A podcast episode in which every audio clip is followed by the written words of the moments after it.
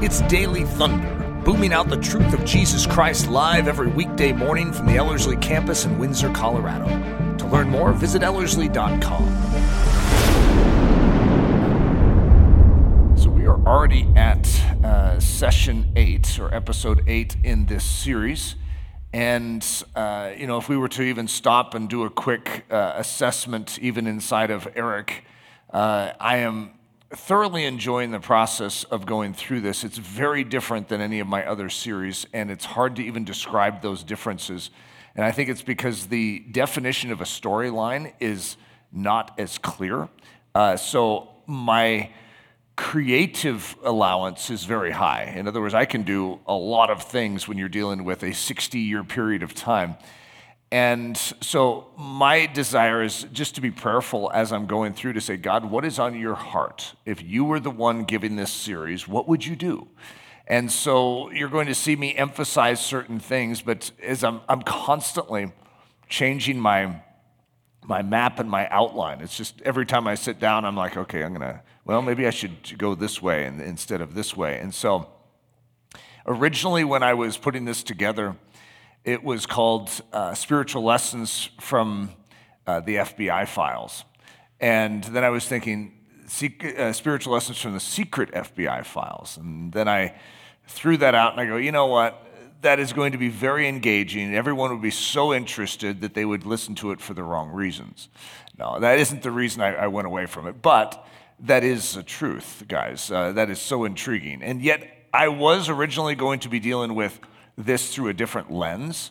And I was going to come at it from the advent of the FBI and how that has impacted our culture and the expansion of government and has influenced the world in which we live and the church in which we live.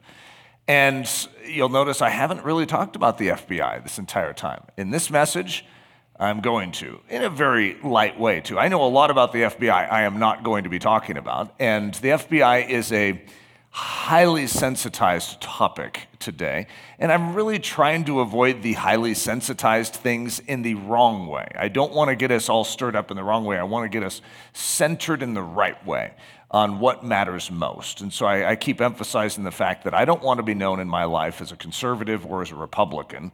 I want to be known as a Christian. And though I may lean conservative in my conclusions, which are basically, if I was going to define my conservatism, I believe the Word of God to be in fact and in actuality the Word of God. I believe it to be accurate. So, therefore, if I believe that to be accurate, I'm going to apply that to every area of my life as if it's true.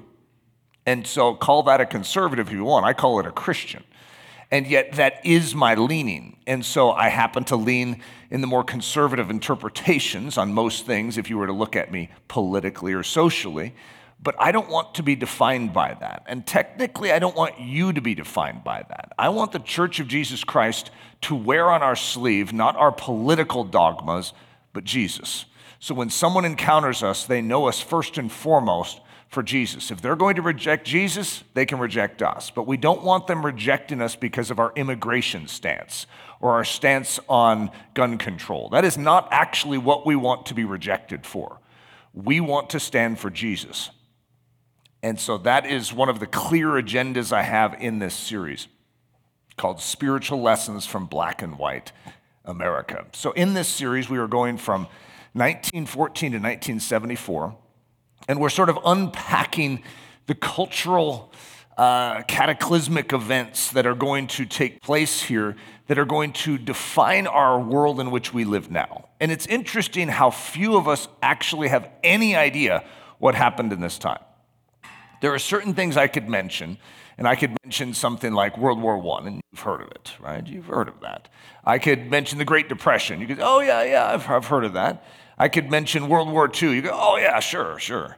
In other words, you know that things happened in this time, and yet the reasons they happened and uh, how that impacted the world in which we live is of great import to us.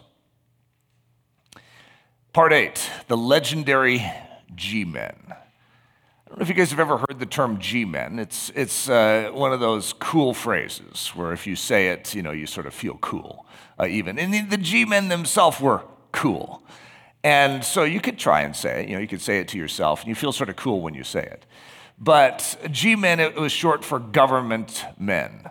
Uh, these are men that worked for the government in a very specific uh, department known as the FBI, and they were the G men. Uh, so that is going to come from a story that most people doubt ever actually happened, and that is the capture of Machine Gun Kelly when he was cornered. Uh, the FBI had been hunting him, and this is one of the FBI's first big catches where they're going to get uh, a Machine Gun Kelly, and Machine Gun Kelly is going to be caught off guard, and he's going to say, Don't shoot! Don't shoot, uh, don't shoot G men, don't shoot G men, you know, and so the G men are going to act like, oh, well, he's the one that came up with the name, we're just adopting it. But they, I think, liked it. And so they're going to refer to themselves as G men from this point forward.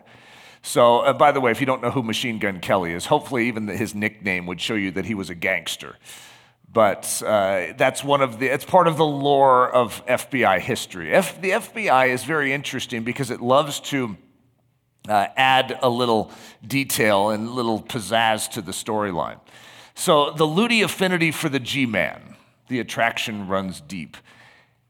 There's something about this, and, and it could be that, you know, my granddad, and I never talked with my granddad, uh, about the FBI or anything like that. One thing I do know is my dad wanted to be an FBI G man.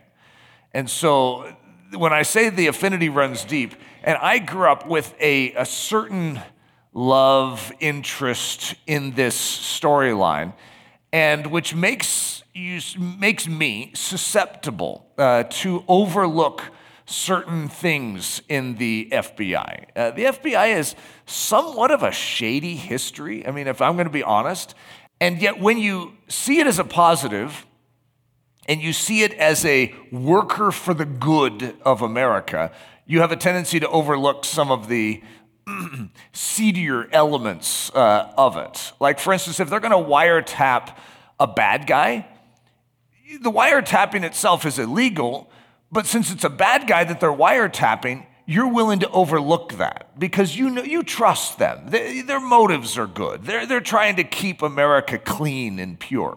And so it's very interesting. Your take on the FBI usually has to do with what the FBI's political slant at the time may be. If they are trying to hound conservatives and trying to, you know, you know, dig up dirt on conservatives, then we're very concerned about the FBI. If they're trying to dig up dirt on the liberals, well, you know what? Sometimes we need to do, you know, dirty things to make sure we keep this world clean. And that's part of the challenge of this secret police operation in the United States that we have uh, given rise to but it does exist. This is this has always just sort of been a part of my history, and I don't know. Maybe it was a part of your history too. I, I, I don't know how this how the history of the FBI has affected you, but so many memories growing up. I mean, I have a, an emotion that is attached to the idea of the FBI, and it was always positive. It's funny because if you ask me now what my emotion is attached to the FBI, I wouldn't necessarily say it's positive. Isn't that weird? So even though I grew up with a very, very positive spin, I don't know that it's positive anymore. So this is at my granddad. His name was Reg, Reg Ludy, or Reginald Ludy, at his memorial. And I, I can't say that I knew him well enough. I knew him more as a grandpa than as a, a man in his prime. And so at his memorial, I, I, was actually really intrigued by some of the things that were said about him uh, because he was just sort of a, serious man and you know he wanted it done a certain way. And i sort of got him in the grumpy season of his life and i, I didn't really know him in a warm sense. And so this was just an interesting statement which reminds me of the g-men which is why i say the ludys obviously have an affinity for this. Reg ludy this is some guy that got up. I don't even know who the guy was some friend of his Reg Ludy had the style of the times down pat the pressed tailored suit, the perfectly matched tie, the shiny shoes, and of course the fedora worn so stylishly perfect on his head. We all wanted to dress like Reg Ludy dressed. I was like, huh, boy, I never thought about wanting to dress like my grandpa. Uh, but it was just an interesting thought to think that in this time, he would have been in the time of the G men. That would have been the time. And even the description of how he dressed was like, that's classic G Man. So I was sort of proud of my grandpa, you know, when I heard that. The Ludy secret of success and source of utter misery. So what I'm going to call the Ludy, and this is a Ludy line trait and attribute. Not every Ludy gets it. Uh, there's a few adopted Ludys that are like, yeah, I didn't get that. But uh, there's a, we'll call it the secret of success. There's one, one of the reasons why uh, a Ludy could be successful at what they do is based on this. But also, one of the reasons a Ludy may be miserable is because of this. It's weird how things like that could happen. But here's a quote just to try and give you a, a, a hint at it. If I do this, I want to be the best at it. I want to do this perfectly. So, just to give you an idea, this is sort of a crash course in, in ludidom. But I'm in high school and I go out for the track team. And I've always been the fastest runner in every sport that I've ever been in. We do a sprint run and I'm always going to win. If I don't win, then I'm upset and I'm mad and I want to redo it. We're redoing that because if I don't win it, something's wrong. So I get, we have this guy move to town named Joel Horn. And, you know, it, it's fine. I don't mind Joel coming to town. I didn't know, though, that he was one of the fastest guys in the state. And so when I go out for track, suddenly I don't win the sprint. Joel does. I couldn't handle that. I could not handle I quit the track team because I was the second fastest and I wasn't the fastest. This is in high school. And if I could say it this way, classic Ludy right there. Now, a, that is a terrible quality, by the way. What I just described is not something I want you to mimic, but there is a desire within me to always be perfect at what I do and to be the best at what I do. Now, this is something God had to touch way back in the day because I wasn't given to Jesus back in this time period. And if I told you stories of high school, you'd recognize no, hopefully that wasn't your Christian uh, behavior. No, that was my selfish, uh, unredeemed Ludy behavior. Yes, and it's not the, the prettiest thing. But like Leslie and I are high producers. Like we, I think we still have the record for the most books written by a couple in their 20s, you know, in the world. You know, in world history, technically, you could say it that way. And so, high producers is what we are. And if we're going to do it, we're going to do it well. And so you look at someone like Avi, you know, my daughter, in gymnastics, and she's very similar to me. She can't lose. And so if she's going to do it, well, she has to win. And this is the way I always feel when we would, we had, you guys didn't see that, did you? Uh, thank you, Aaron. Uh, and I won't even say on the podcast what just happened, lest they. Uh, no, my, my clicker went flying out of my hand. Uh, so, but thank you, Aaron, for picking that up for me. Uh, so, but when we used to have uh, something called In the Core, and we'd do it in this, this chapel, clear out all the chairs, and it's a training. And whenever the coach or whoever the trainer was made a competition amongst all the athletes, it's like, oh no. And I would actually, I mean, I would, I don't like it when they do that because now I have to win. There's no other option. I can't come in second. And it is miserable. It really is. It's a source of misery too because now I have to work hard. I could just have a relaxing morning, just get a good workout, and instead I have to win. It doesn't matter what it is. And it's a propensity that Avi has it too. I mean, I've watched this. But this is, I'm going to try and tag whatever this is, because some of you are staring at me going, that is the weirdest thing I have ever heard. And yet, it is a great secret of my strength, right? It's one of the reasons why I do what I do and I do it the way I do it. But it is not always a good trait, it is a dangerous trait. And J. Edgar Hoover, the guy who's going to start the FBI, uh, very similar. Okay, so he's going to have this quality, and the way he is going to lead the FBI is going to be utterly miserable for most people that work for him because he is going to take his demand for perfection that he has upon himself and he's going to put it on every guy around him. If we're going to be a bureau in, in this government, we're going to be the best one. If we're going to do this, we're going to do it better than anyone else would do it. And you could say, oh, standing ovation, what a great quality. Most people that worked for J. Edgar Hoover hated it. so it's not always a good quality. I'm just noting that. Colossians 2 20 through 23. Now, this is going to be sort of a premise point for where I'm going. If you died with Christ from the basic principles of the world, why, as though living in the world, do you subject yourself to regulations?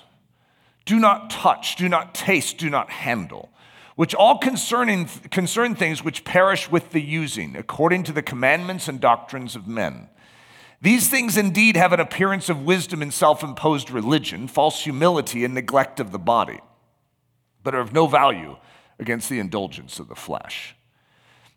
So there is a quality that someone of my deportment, thinking, makeup can have.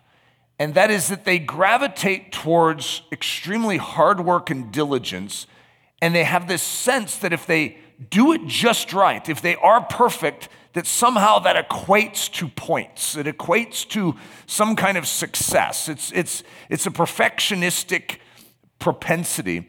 And when you take that into your spiritual life, it will kill you. Because you end up with something like this do not touch, do not taste, do not handle.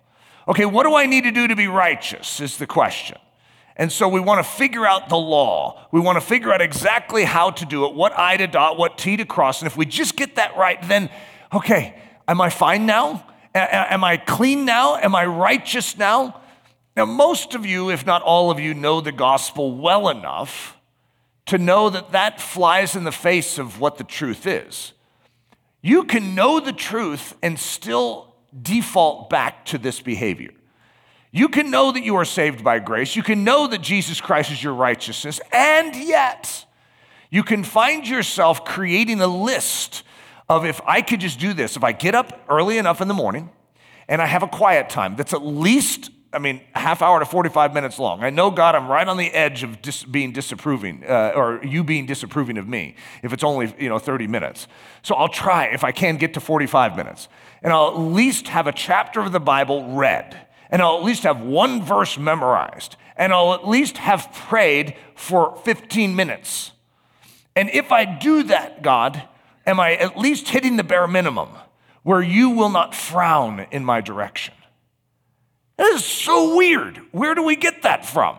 Now, some of you are not anything like me, and you're like, okay, that is strange. Eric, you have a problem.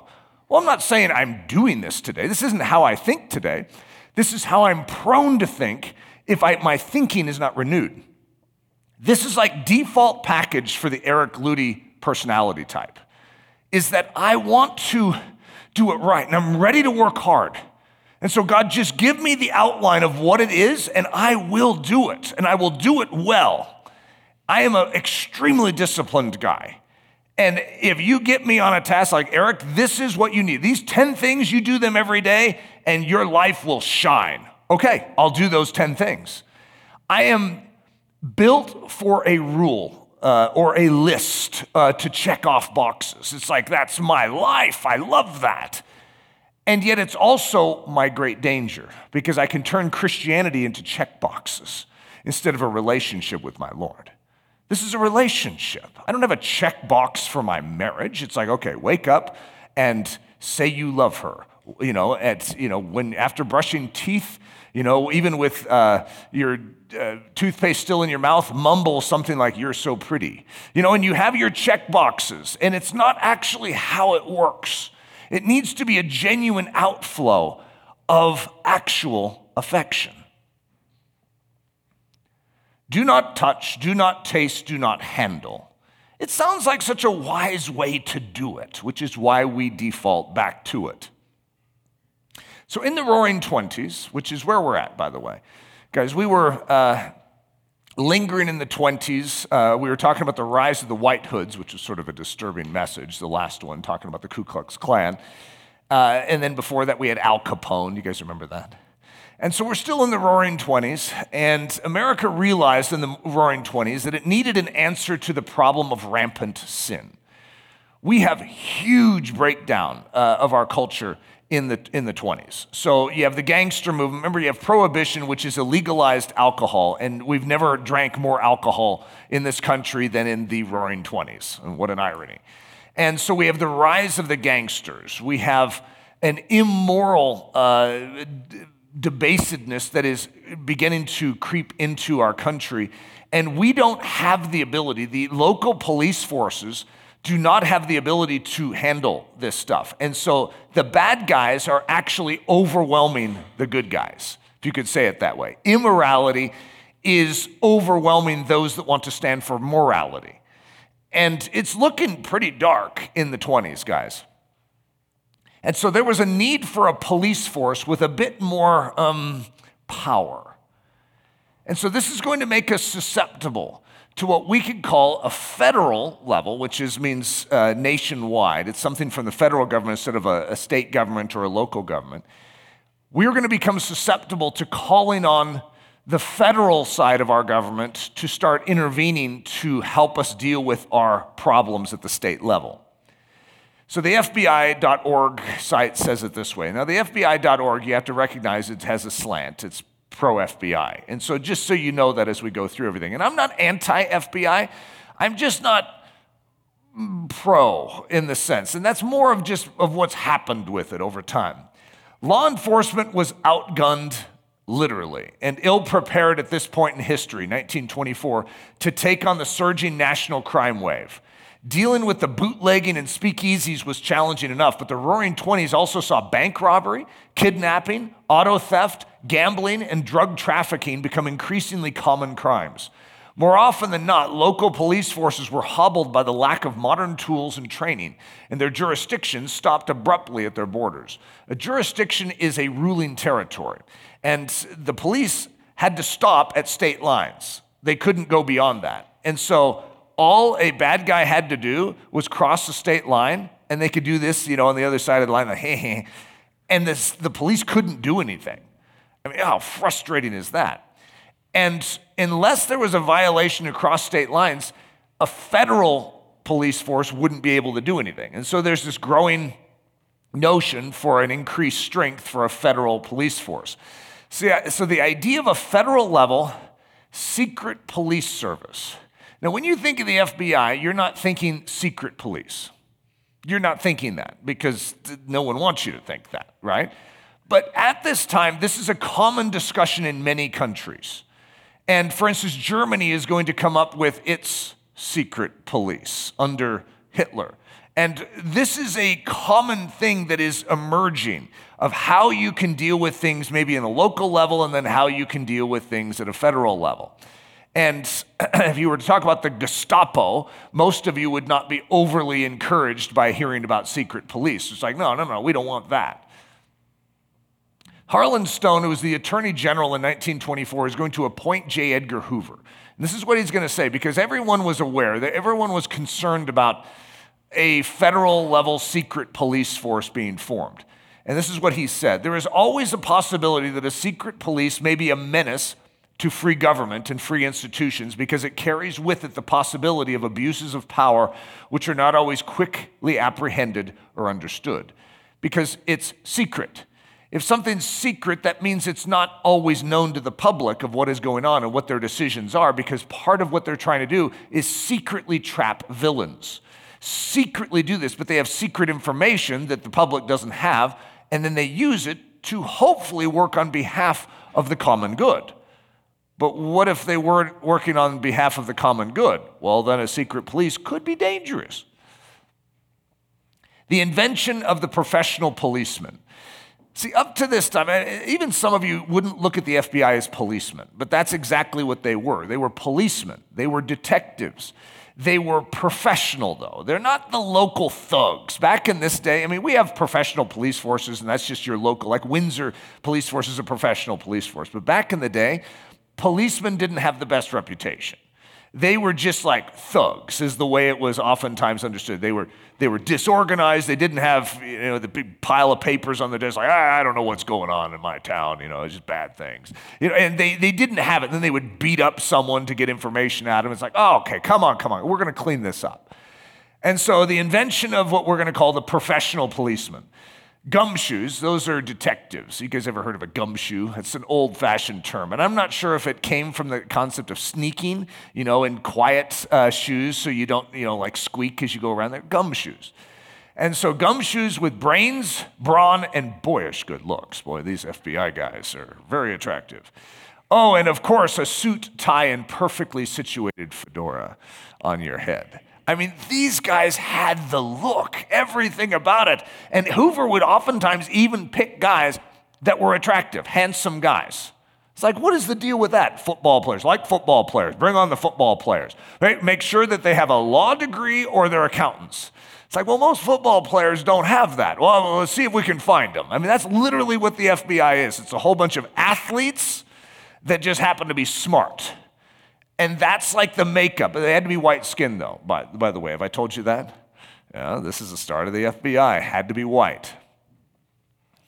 So here's a, a picture of uh, some uh, G men.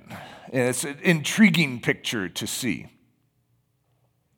These guys are good. Okay, what they're going to do, what uh, J. Edgar Hoover is going to build is a police force that is very, very impressive. Okay, so for instance, I'll just give a, a, a short list. Now, I'm not want to give away too much because we're to hit on some of these things in the upcoming episodes. But Al Capone, because he is going to do something that is going to affect federal law, the FBI is going to get involved in that. Now, they're not actually the ones that are going to uh, end up getting him in Alcatraz, but they're going to still be a part of that case.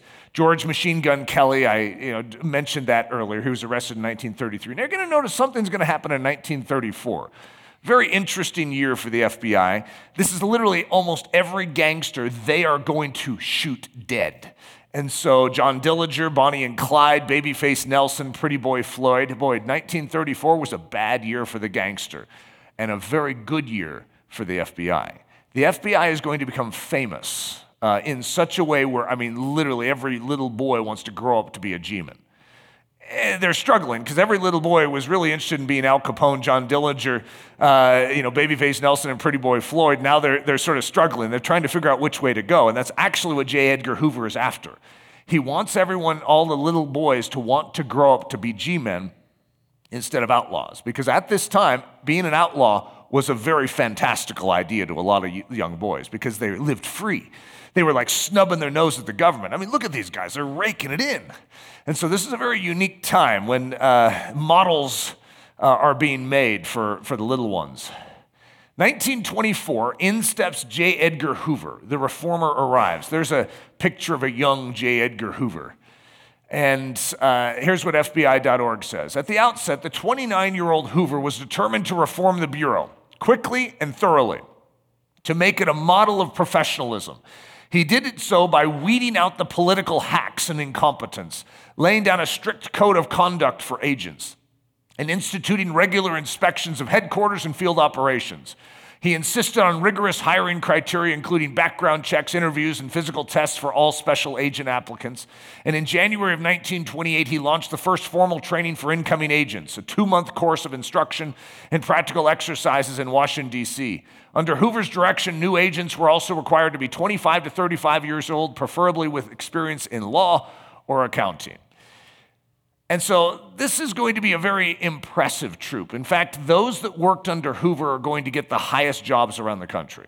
I mean, a lot of police chiefs around the country are going to come straight out of the FBI. A lot of the high ranking guys in government are going to come out of the FBI. This is a really impressive system that is going to be built for excellence at this time. And that's the American people are just, they're desiring to see something like this. Beverly Gage, in her book G Man, said this As Bureau Director, Hoover stressed expertise over tradition, order over chaos, human intelligence over superstition. He presented himself as an individualist for whom character and morals were as important as any paper credential.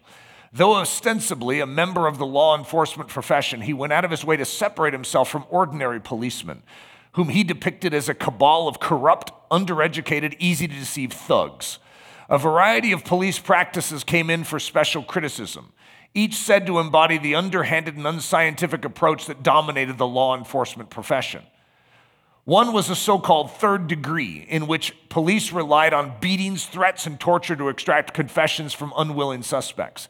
Another was the use of promises and inducements, especially monetary payments, to get witnesses and informants to talk. Finally, there was the wiretapping of telephone calls, which Hoover derided as a form of entrapment and deception better suited to gangsters than to government officials.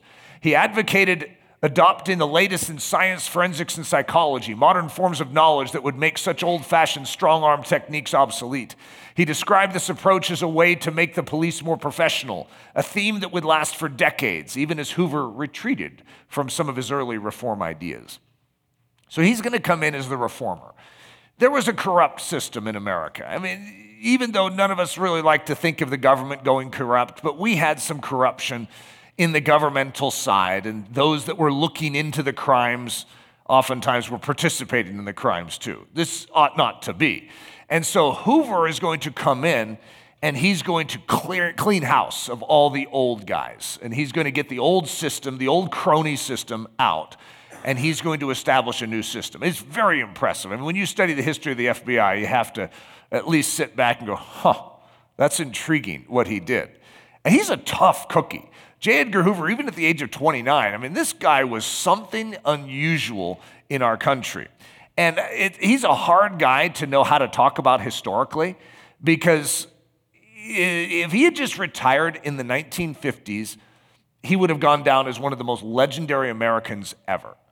But he didn't.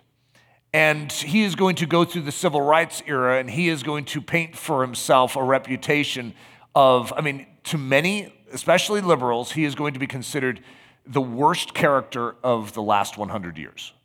The most demonic, you know, if you could say it that way. I mean, he was, and not all for wrong reasons. In other words, if I'm going to look at it with, with different glasses on, because he was a conservative champion, right? But if I was to put on different glasses, I could see it. Like I say, yep, this guy, this guy made some bad decisions. And he was speaking out of two sides of his mouth. Oh, yeah, we, we absolute integrity. We would never do that. And then he's doing it. And we have all the evidence of it today. It's all we know what was going on in the FBI back then.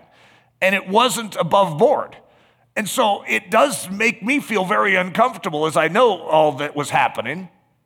Yeah, I could, I could understand why you would say that was lacking integrity.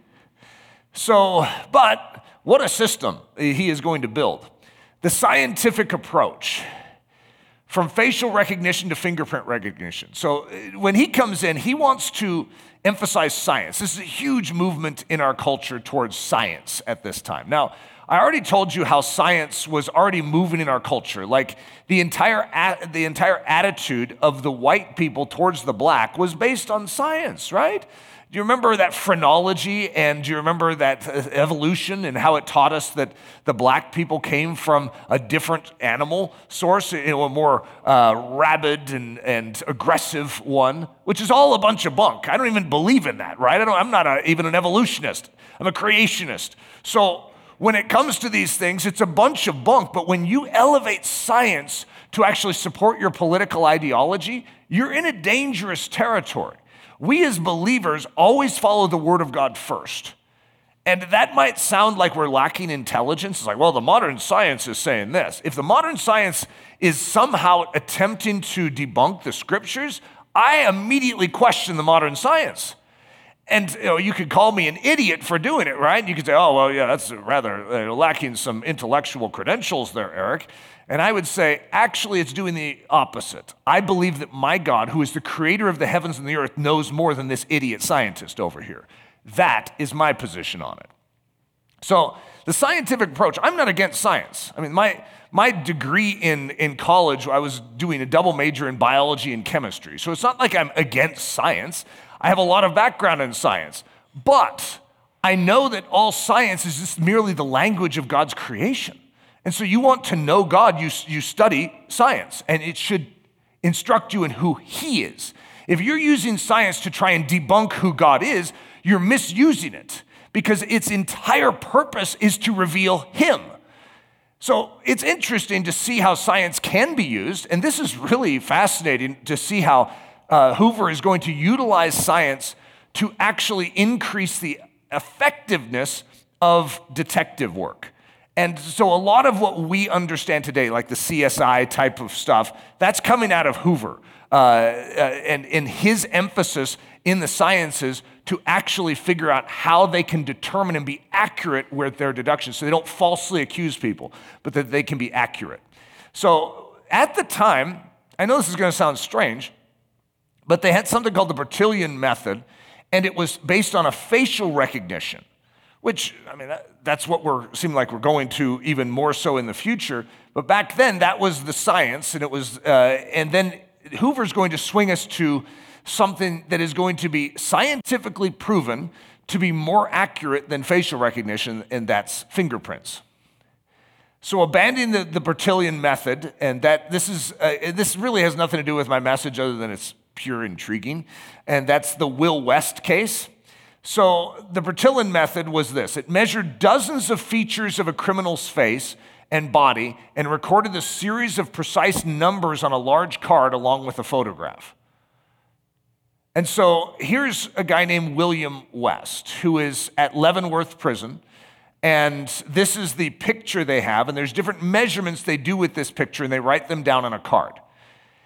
And so, what's going to happen is another man is going to show up at Leavenworth Prison named Will West. Now, I'm going to go back a slide. This is William West. And a, a character is going to show up named Will West. And the Bertillon method of evaluation is going to show them to be the same person. And of course, what you're saying is, uh, I think they are. I mean, Eric, I'm not sure who you think I am, but I'm not that dumb. Yeah, those guys are the same guy. I mean, here's William West, and here's Will West. And of course, some of you are thinking, uh, I think Will might be short for William, Eric. I mean, maybe we should just say, here's William West and here's William West. No, no. This, one is William West and the other is Will West. So they, Will shows up at Leavenworth Prison. The prison guard is immediately, as he checks the Bertillon method and he's evaluating things, is like, wait a minute. We currently show that you are in prison cell. And because William was in prison cell, I don't know what number, right? And so, did this guy escape? Did he get caught and brought back in? What's going on here? So, Leavenworth prison guard says, Have you ever been to this? So, he's not telling uh, Will West what he's seen. He's just going to ask him a question, see if he can get him to confess. Have you ever been to this prison before? Will West says, No, sir, I have not. Leavenworth prison guard says, I will ask you one more time. Have you ever been to this prison before? Never, says Will West. And he never had. They're two different people. They actually are going to go get William West out of the cell. They're two different people. Look at this. Is that the weirdest thing you've ever seen? now, what most people think is that these two were twins separated somehow at birth, right? They didn't know about each other. But that is one of the, that is one of the strangest stories. But what this did is it showed that the Bertillon method was not foolproof, whereas fingerprints would have shown them to be two different people.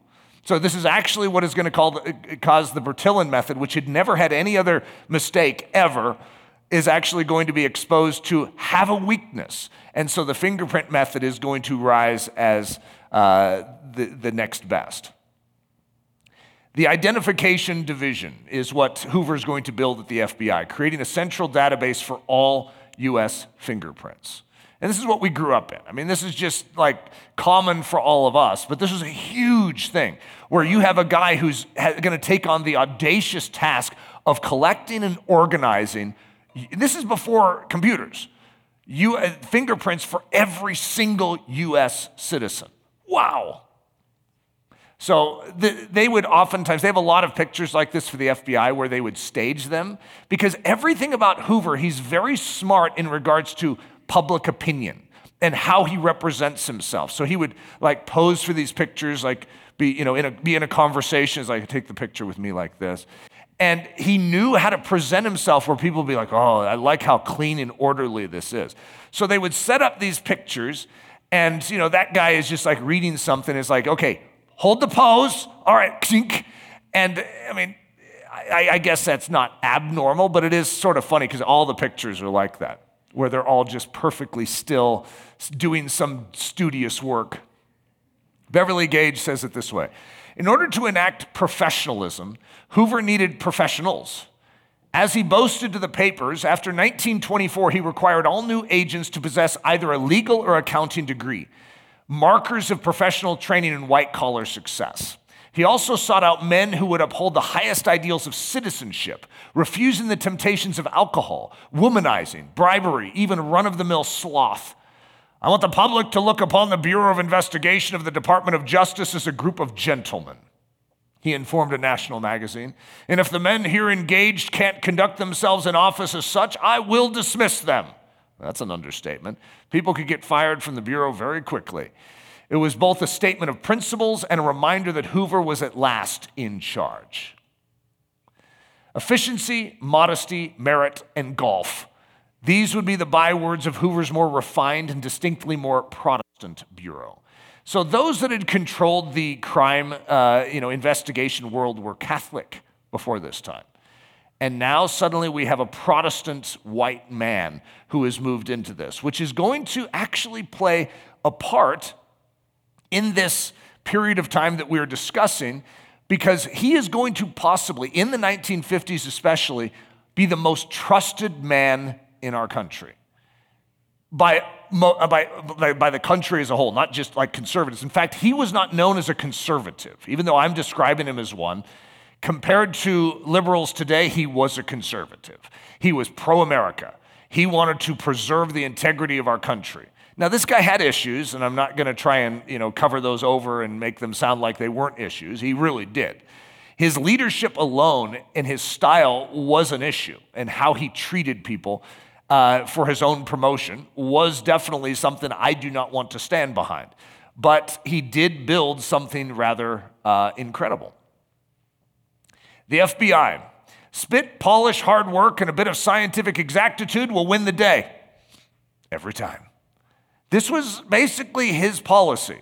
If we do this with excellence, we'll get it right every time. And you know that, that's a that's a nice motto. That sounds sort of like my upbringing right there. I mean that, that my family really liked the FBI, and I could sort of understand my upbringing right there. It's like that, that sounds like the way I was trained. So listen to this. This is Hoover as he is coming into this, and this is what he's beginning to communicate to all the governmental uh, uh, influencers and to the public. This is his message. He's going to give America a promise because we've had corruption in the police side of things, but we're going to clean this up. And here are three things that he is not going to do, all right? Number one, we will never give the third degree. Do you guys remember what the third degree was? That's when you beat someone up, you intimidate them, you give them pain, whatever shock treatment is necessary, so that they confess, so that they give up information. We will never do that. That's thuggishness. We will not do that in the FBI. We will never pay off informants. We're not going to bend so low as to give money to someone so that they can give us information. Come on. That's like the old classic corrupt police work. We will never wiretap. After all, we are not thugs, we are professionals. If you study the FBI, what I just mentioned that was stated that they would never do is what they are most known for doing. That's the great irony here. And there, there's a reason why I'm bringing that up because that's part of my message today. Remember, this is spiritual lessons from Black and White America. I'm not just trying to teach you on the FBI. I'm trying to bring something up so that we can understand something. You can have the makeup of pursuing excellence with diligence and hard work. And you can put spit and polish on the outside. And you can make your statements, your bold statements of how you are going to do this. In, but if you don't have power from another realm living inside of you, you will fall flat on these amazing mm, sounding statements of promise. So I'm going to remember we said the FBI. Now, this is like the message that's full of all sorts of acronyms. So the NFCL, that's uh, the newly forming Christian life, right? That's us. So we're not a part of the FBI, but we're part of the NFCL. And this is what many of us have a tendency to think makes up an excellent Christian. The same way that the FBI was convinced that if they just work hard, if they do it with professionalism, if they do it morally, and no one drinks alcohol, well, guess what? We're going to change the world. We are thinking spit, polish, gritted teeth, and a bit of legalistic attentiveness to every detail will win the day every time. This is just our default, guys. This is how we work. We start the way we're starting is very similar to the way Hoover is going to start the FBI. We mean well. We really do. And we're like vowing, we're promising, we're, we're making all sorts of statements when we first pop out of the spiritual womb. We're like, I can't believe I've been doing this in my life. No more. I'm never doing that again. And we make our vows, we make our statements, we you know, issue our, our, our statements through the media. You know, the guy comes in and says, Really? Is this really what you're planning to do? Yes, this is the way I'm living from this day forth. So remember how Hoover had his version of this? Well, we have our nevers and promises too. I will never, I promise. Number one, I will never allow an impure thought again. I can't tell you how many men have made this declaration in front of me. I've heard this declaration made, and I am very quick to say, hey, let's, let's, let's approach this different. But they mean well, they really do. I will never do this. I will never speak an unkind word again. I mean, you've been speaking all sorts of unkind words, but never again. You will never do that. I will never grumble or complain again. After all, I'm no longer a thug, I'm a child of God. You're right. And what you are after and what you desire is actually good. What Hoover is desiring is a good thing. He wants to bring order to something. He wants to help clean up a nation that is literally headed towards depravity. I mean, go Hoover. And I could say, go young Christian. That's wonderful. And I love your attitude. However, when you start as a Christian, you oftentimes are shortchanging your full understanding of how it works.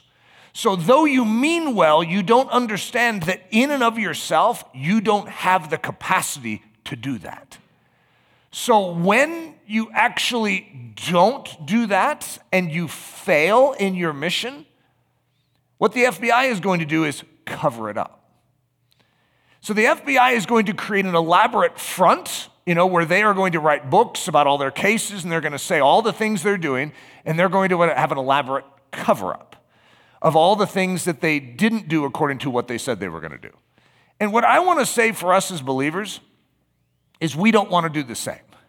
We don't want to pull an FBI.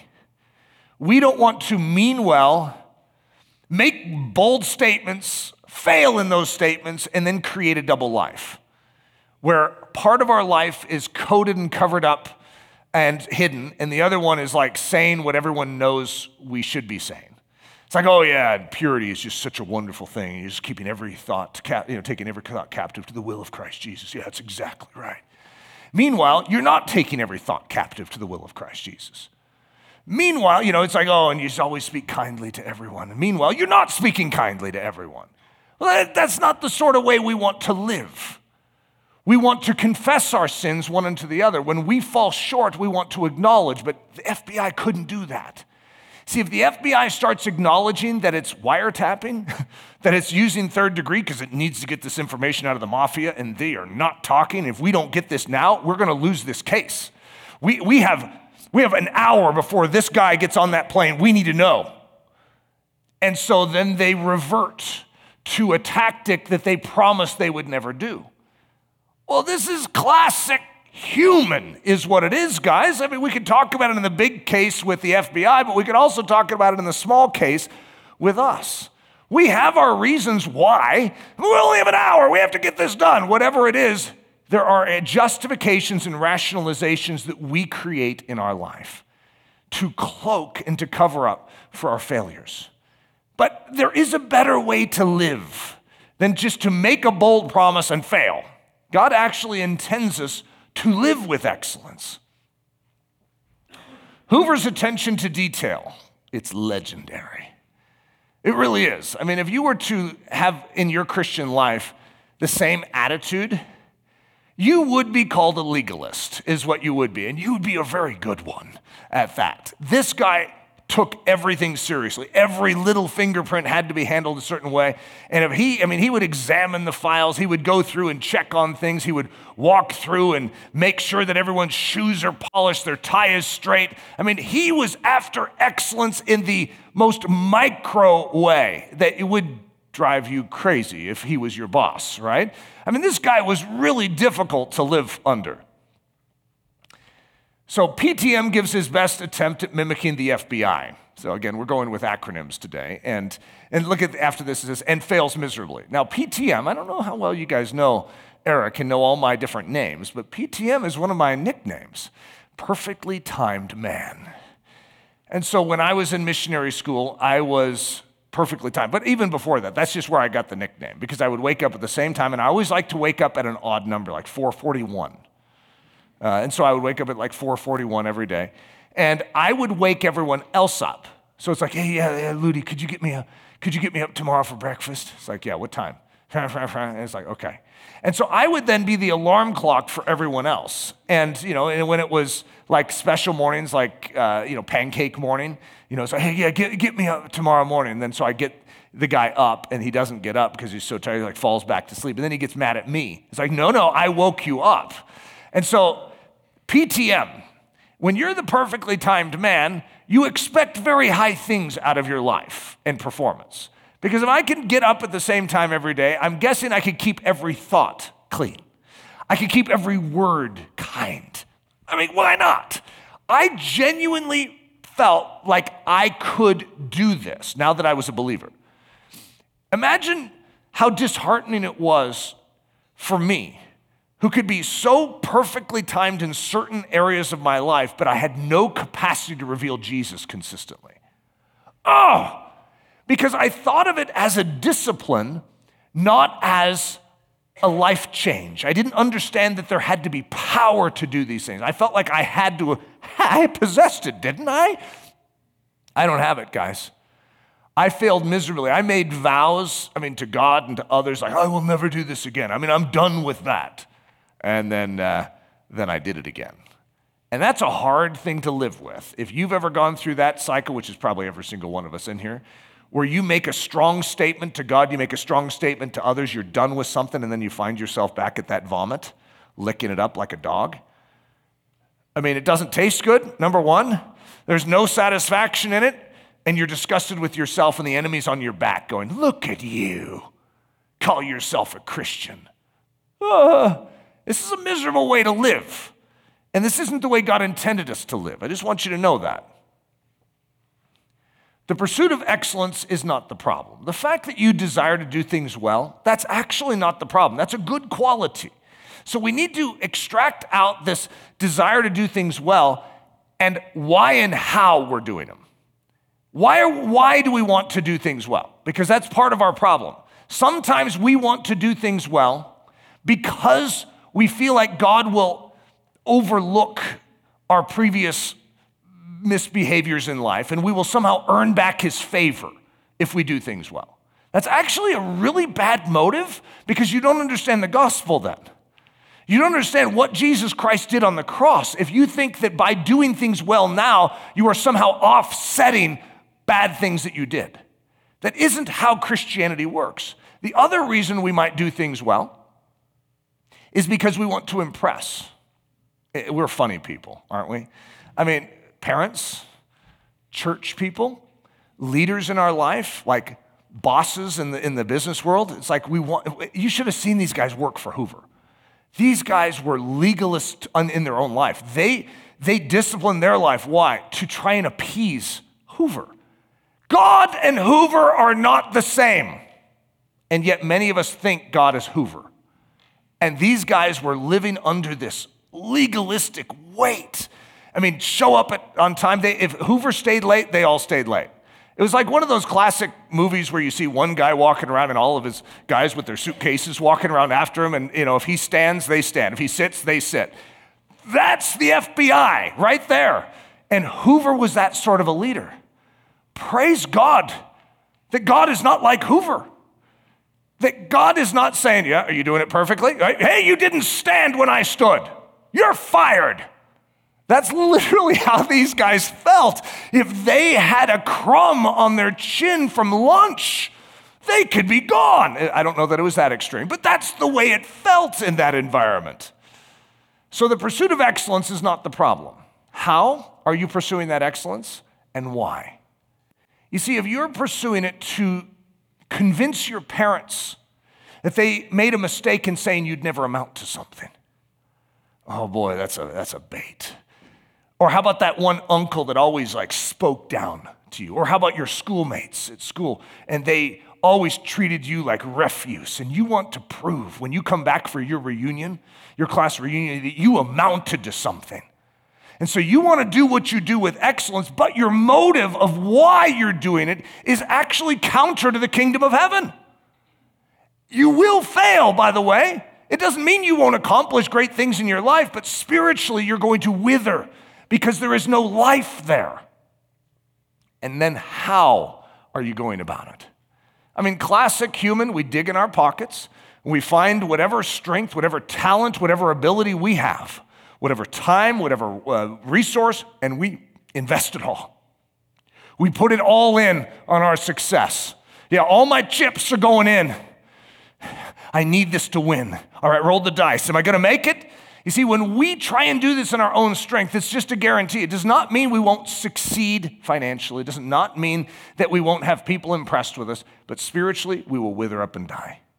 This is not how it works. And yet, this is our bent.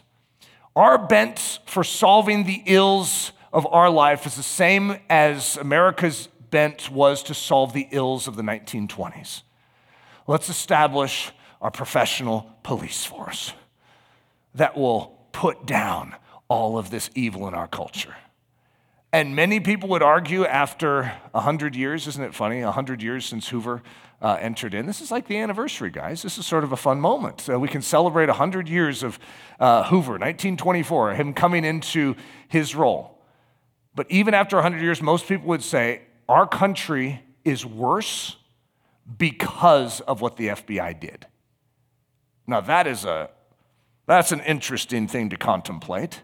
What we don't want to do is approach this in the wrong way. We, we have the gospel of Jesus Christ. Let's do this right. Right handedness. Right handedness is a term that I have used uh, since before Ellerslie started. It's not one that you may have heard me use since we started, since you have been here at Ellerslie. But I'm going to introduce it to you. The right side of the body, and I think I've mentioned this to you before, is, is, the, is the side of strength and control and power. So in the Hebrew, every body part has a meaning, like the forehead, place of decision, right? The nose, discernment. You know, all of these things have a place. The right side of the body is the side of power, strength, authority. The right arm is the saving arm. Okay, so we are saved by God's right arm. Isn't that just a weird way of saying it? But that's his right hand, his right arm. This is the saving. And so when you recognize that Jesus is going to sit down at the right hand of the Father, you're going to recognize in that that he, because the left is dependence. Jesus is going to submit his left to the Father, which means he's dependent upon the Father. And he is going to receive the Father's right arm. He's going to receive the Father's authority, the Father's strength, the Father's power, and that's what he's sharing with us. So, what Jesus is going to save us with is, in a sense, the extension of the Father's right arm. The Father loves us so much that he is going to give his only begotten Son. And so, right handedness would be us attempting in our own right hand to save ourselves. You see, we have a certain amount of strength. You can't, you can't say that humanity doesn't have anything in its own right hand. We have a lot, and it's pretty impressive. And I think I said this before we build the Olympic Games to show what men can do. I mean, that's what it is. It's like, hey, let's show off the right handedness of men. Look at how impressive we are. Yeah, but there is nothing eternal that we can produce out of our own right arm. And so when it comes to spiritual things, we cannot produce the life of Jesus. We cannot produce the righteousness of God. We cannot produce the holiness of God. We cannot produce the purity of God. We can only esteem it. We can only look at it and go, wow, and then try. But we will fall short.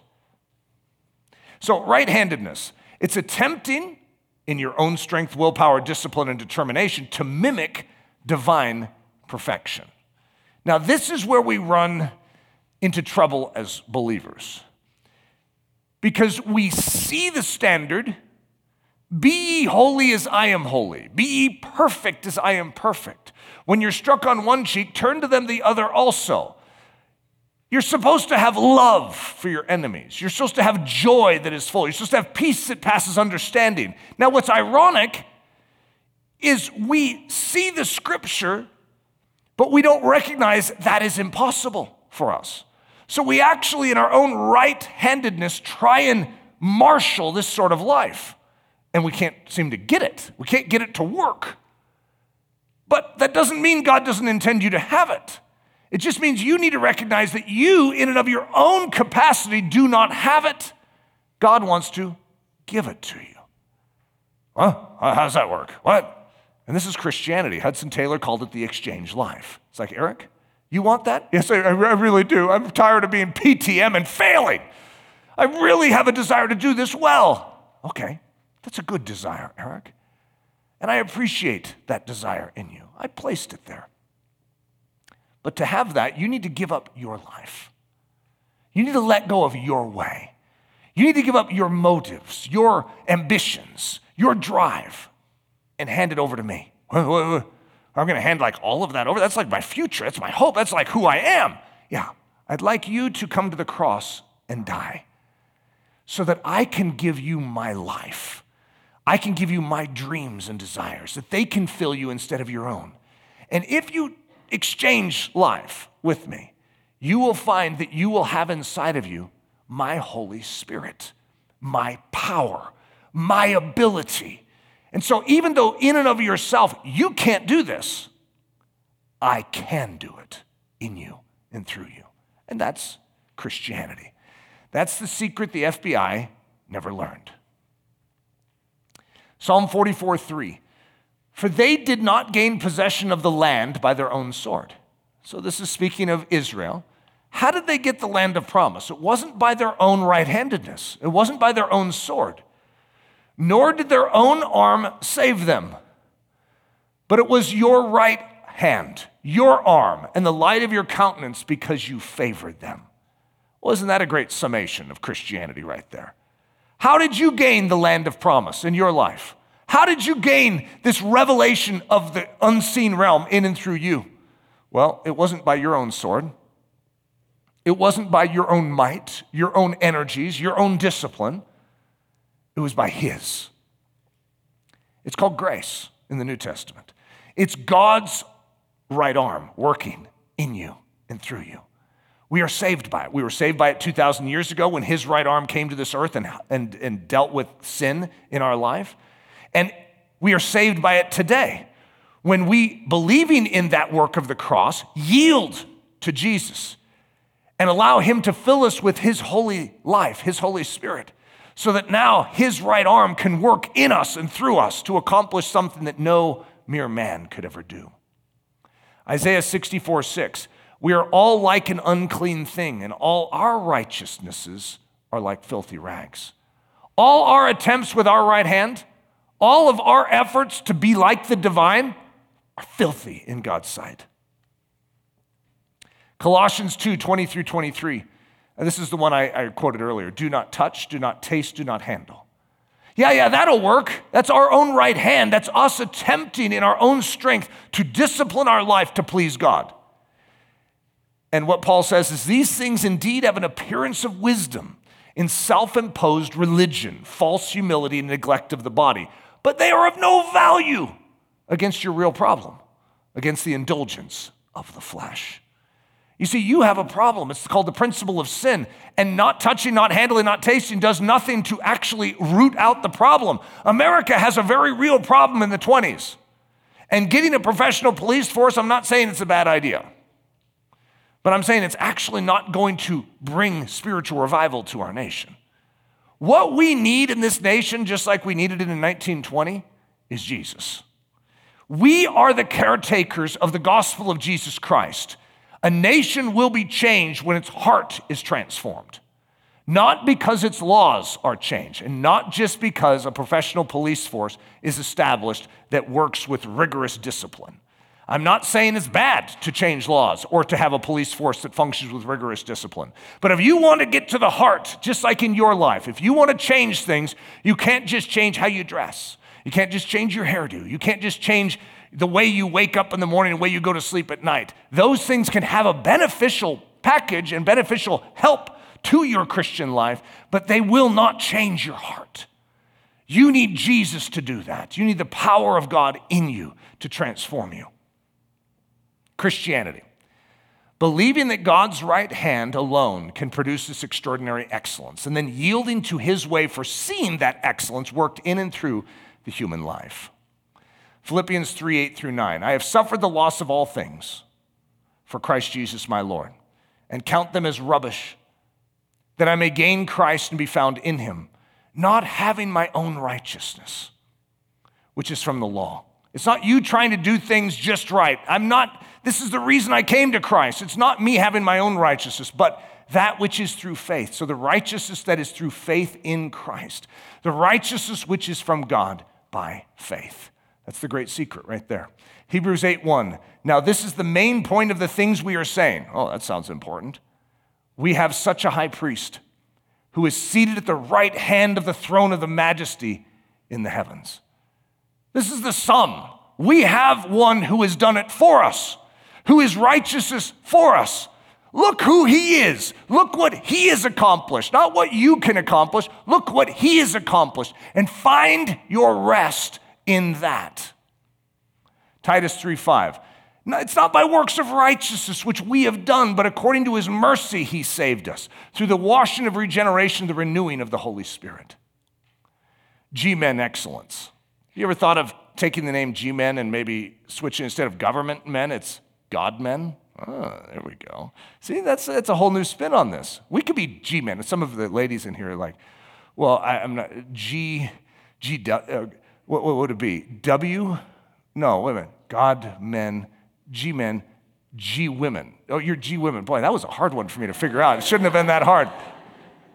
So, God men excellence. Is it a thing? Does God intend us to be excellent in what we do?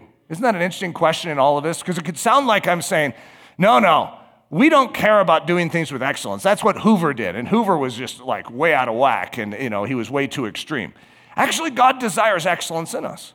Listen to this Titus 3:8. This is right after a portion of scripture I just read. This is a faithful saying. And these things I want you to affirm constantly that those who have believed in God should be careful to maintain good works. These things are good and profitable to men.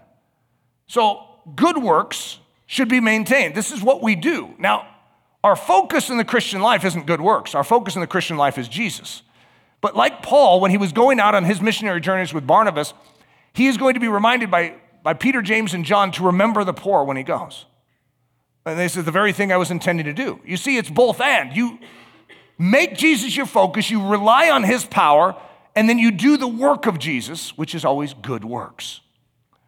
So I'm going to change this scripture. I just changed something on the screen. So instead of good, it says, uh, those who have believed in God should be careful to maintain kalos work. That's the Greek. Kalos works. So what in the word, world is that? So I have a, my amplified version of this. This is a faithful saying, and these things I want you to affirm constantly that those who have believed in God should be careful to maintain beautiful, handsome, excellent, eminent, choice, surpassing, precious, useful, suitable, commendable, admirable, magnificent, genuine, approved, praiseworthy, noble, and honorable works. These things are good and profitable to men. God desires you to do what you do with excellence. That's not the problem here in this, in this discussion. It's how and why you are doing what you're doing. So, first, why? For His glory, for His honor. I want to please Him, I want to know Him more. I want every blockade in this generation to be mowed down so that this world could see him too. How? Well, it's not by my strength, because I can't do it. It's his strength. Jesus lives inside of me, and he does the works. I'm simply a flow through vehicle. I'm like an instrument that he plays, and he plays beautiful music. Father, I ask that you would train us in this life of dependence the life of God, the grace of God would flow through us and change this world around us. It's in the precious name of Jesus that we pray this. Amen. Daily Thunder is a listener supported production of Ellerslie Discipleship Training. At Ellerslie, we are laboring to rouse the Church of Jesus Christ out of its lethargy and build brave hearted Christians for such a time as this. Daily Thunder episodes are released every day, Monday through Friday, from our campus in Windsor, Colorado. And our weekly sermon is delivered live at 9 a.m. on Sunday mornings with a delayed live stream available at noon Mountain Time. Go to ellerslie.com forward slash daily to get all the details. Thanks for listening.